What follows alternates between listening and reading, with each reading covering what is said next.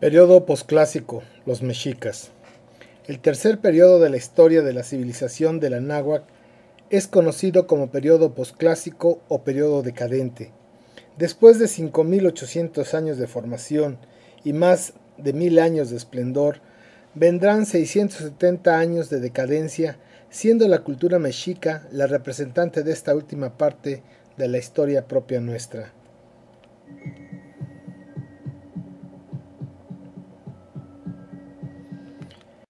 El periodo clásico culminó abruptamente alrededor del año 850 de manera inexplicable.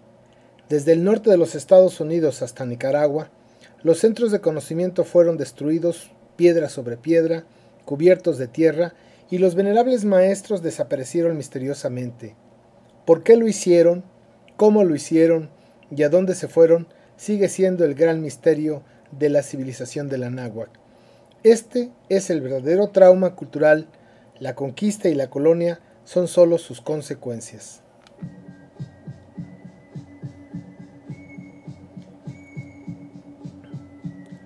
En el mito Anahuaca se dice que Quetzalcoatl fue engañado por su eterna contraparte, Tezcatlipoca, quien burló a los siete guardianes que le protegían en su centro de conocimiento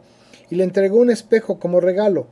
cuando Quetzalcoatl se vio reflejado en él,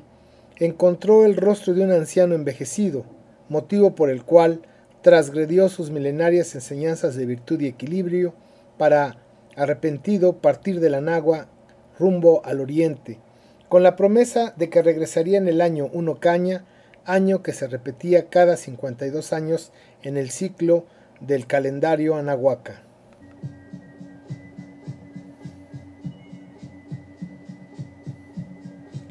La metáfora indica que el conocimiento había envejecido y que necesitaba renovarse para regresar y restaurar el imperio de la virtud y el equilibrio. Para los anahuacas, como para todas las civilizaciones antiguas, el tiempo y la vida son cíclicos, de modo que, en el anáhuac, se está viviendo este periodo de oscuridad desde el siglo IX y está en espera permanente de que se encarne en el rostro y corazón de sus hijos el símbolo de Quetzalcoatl, que restablecerá el equilibrio y el imperio de la virtud.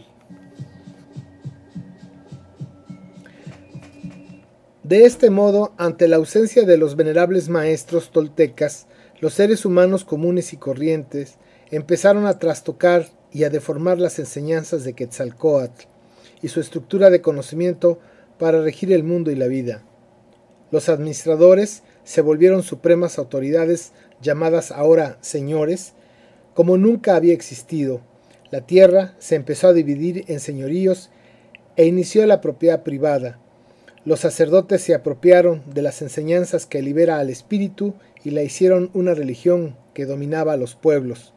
Los guerreros del espíritu pasaron a ser guerreros de la materia, que defendían jerarquías, posiciones y bienes terrenales. La inercia de la materia poco a poco atrapó a los anahuacas y los condenó a los perturbadores abismos de la estupidez humana. El gran legado tolteca poco a poco se fue diluyendo y transformando de manera negativa.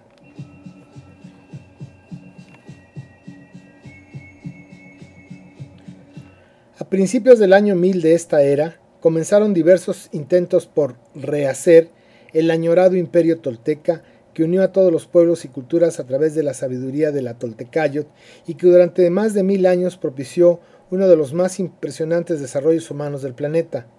Pero esta vez lo intentaron torpemente por medio de las armas en unas guerras que, aunque se llamaban floridas, contradecían totalmente la filosofía espiritual tolteca y en un mundo donde, en nombre de los toltecas, se quería construir un imperio que los especialistas llaman suyuano.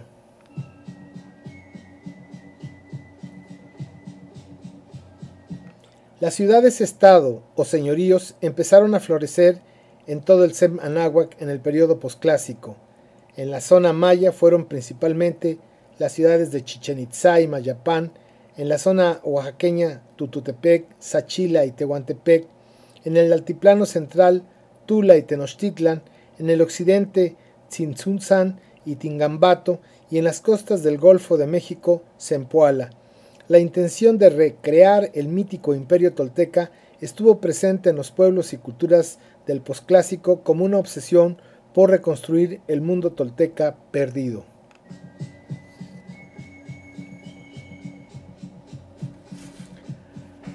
Personajes como Cosijoesa Zapoteco, Ocho Venado Garra de Tigre Mixteco, Moctezuma el Huicamina, Tlacaele y Axayaca Mexicas, Mengari y Calzón sin purépechas, entre otros, buscaron por medio de las armas y las alianzas recuperar la hegemonía tolteca del Sem Anáhuac, pero ninguno lo logró y sus victorias fueron temporales y de espacios reducidos geográficamente en relación a todo el Sem Anáhuac.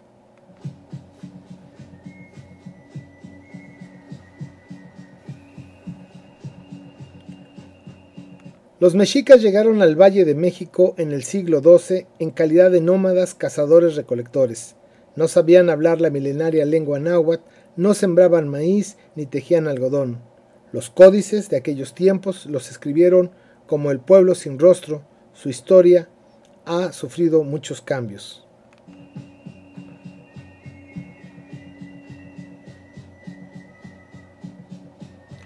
Primero fue registrada por los pueblos antiguos como los vagabundos e incivilizados. Posteriormente, siendo Tlacael el, el de Tenochtitlan, mandó destruir la historia antigua del Sem Anáhuac y creó una nueva versión en donde los mexicas ocuparán el lugar central, apropiándose de los mitos de origen del Anáhuac, como el de la famosa peregrinación que partió de un lugar de las siete cuevas en búsqueda de una tierra prometida, guiados por un Mesías nacido de Madre Virgen. Posteriormente, los conquistadores y los misioneros en el siglo XVI presentaron a los mexicas como caníbales e idólatras para justificar sus crímenes de lesa humanidad. Para el siglo XVII y XVIII, los criollos los presentaron míticamente como los romanos de estas antiguas tierras que los criollos pensaban que les pertenecían a ellos y no a los gachupines, y finalmente, para la historia oficial neocolonial contemporánea, los mexicas se convirtieron en aztecas y son la cultura más importante, entre comillas, que representa la historia antigua del Sem Anáhuac, llamada oficialmente historia prehispánica, despojando de su propio nombre e identidad a los anahuacas contemporáneos.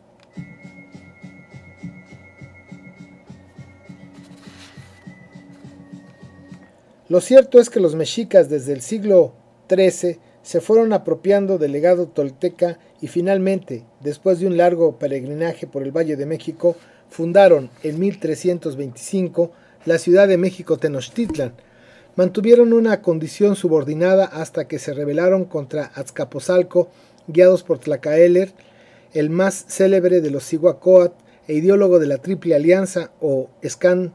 Tlatontlayan, quien fue el poder atrás del trono de 1428 a 1478 y autor intelectual de las reformas mexicas al pensamiento tolteca.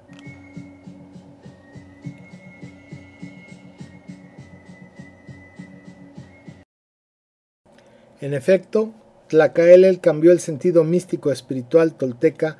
por una ideología guerrera materialista inspirada en su numen tutelar Huitzilopochtli. Este cambio no solo desbancó a Quetzalcoatl, sino que le dio a la sociedad mexica un poder relativo y muy corto, del año 1440 a 1521, y fincó las bases para que, a la llegada de los europeos, se produjera una guerra civil entre los pueblos de la náhuac. Unos defendían la validez de la moderna dualidad Tlaloc-Huitzilopochtli encabezada por los mexicas, y el otro bando defendía la milenaria dualidad tolteca de Tlaloc-Quetzalcoatl abanderada por las mentiras y argucias de Hernán Cortés, quien se autonombró el embajador y capitán de Quetzalcoatl.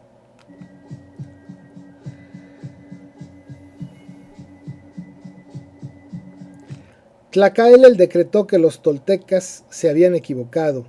Argumentó que el sacrificio al águila, es decir, al sol, no era espiritual, sino de carácter material, por lo cual se veía amenazado y próximo a su fin. Le dio a los mexicas la responsabilidad de sostener al quinto sol a través del sacrificio humano, asegurando el futuro de la expansión mexica en el terreno religioso ideológico y en el material. La expansión y dominación mexica estaba sustentada por un destino manifiesto encarnado en ser el pueblo del sol.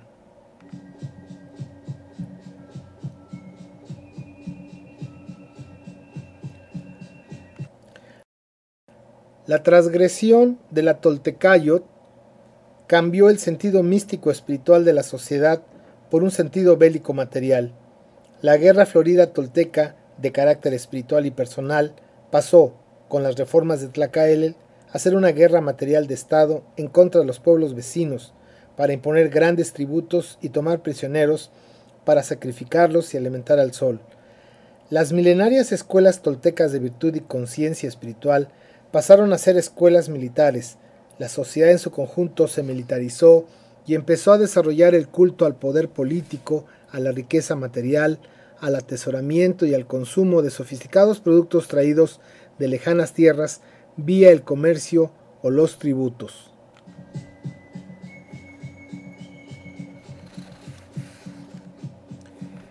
Sin embargo, pesaba de gran manera sobre la dirigencia mexica la anunciada profecía del esperado y temido regreso de Quetzalcoatl cada 52 años, en el que se podía cumplir la fatídica profecía con la fecha unocaña. A pesar del poder creciente de los mexicas y sus aliados, flotaba un medio entre la dirigencia por la cercana fecha de la profecía y porque se habían visto en las costas del Golfo de México, por donde profetizó regresaría Quetzalcoatl, las expediciones de Francisco Hernández de Córdoba en 1517 y de Juan de Grijalva en 1518. La llegada de Cortés, el año de la profecía, y con el amplio conocimiento que le dio Malinche del momento histórico que vivía el imperio mexica, Cortés se presentó como el capitán de Quetzalcoatl con el que provocó una guerra civil que destruyó al imperio mexica. La caída del imperio mexica no se debió a la presencia de los aventureros españoles, sino a los problemas internos de la sociedad, cultura y religión mexica.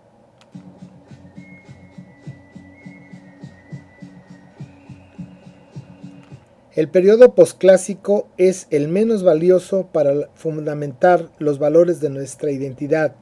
pero el más conocido y deformado, en parte, por los propios conquistadores y colonizadores, y en los últimos dos siglos por los criollos en el poder, que han creado una historia oficial prehispánica en la que los mexicas o aztecas resultan la cultura más importante del pasado antiguo de México,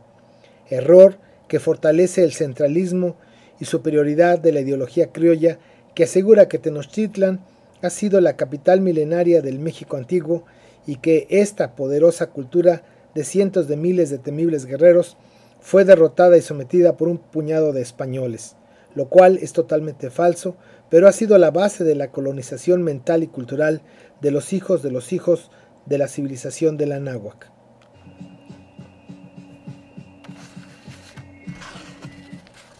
Por esto es necesario e imprescindible rescatar la historia de los procesos de colonización y construir una nueva historia propia nuestra, no sólo la visión de los vencidos, sino todo lo contrario, refundar nuestra nación para escribir una historia verdadera en la que se dignifiquen las dos partes que nos conforman sin exclusiones,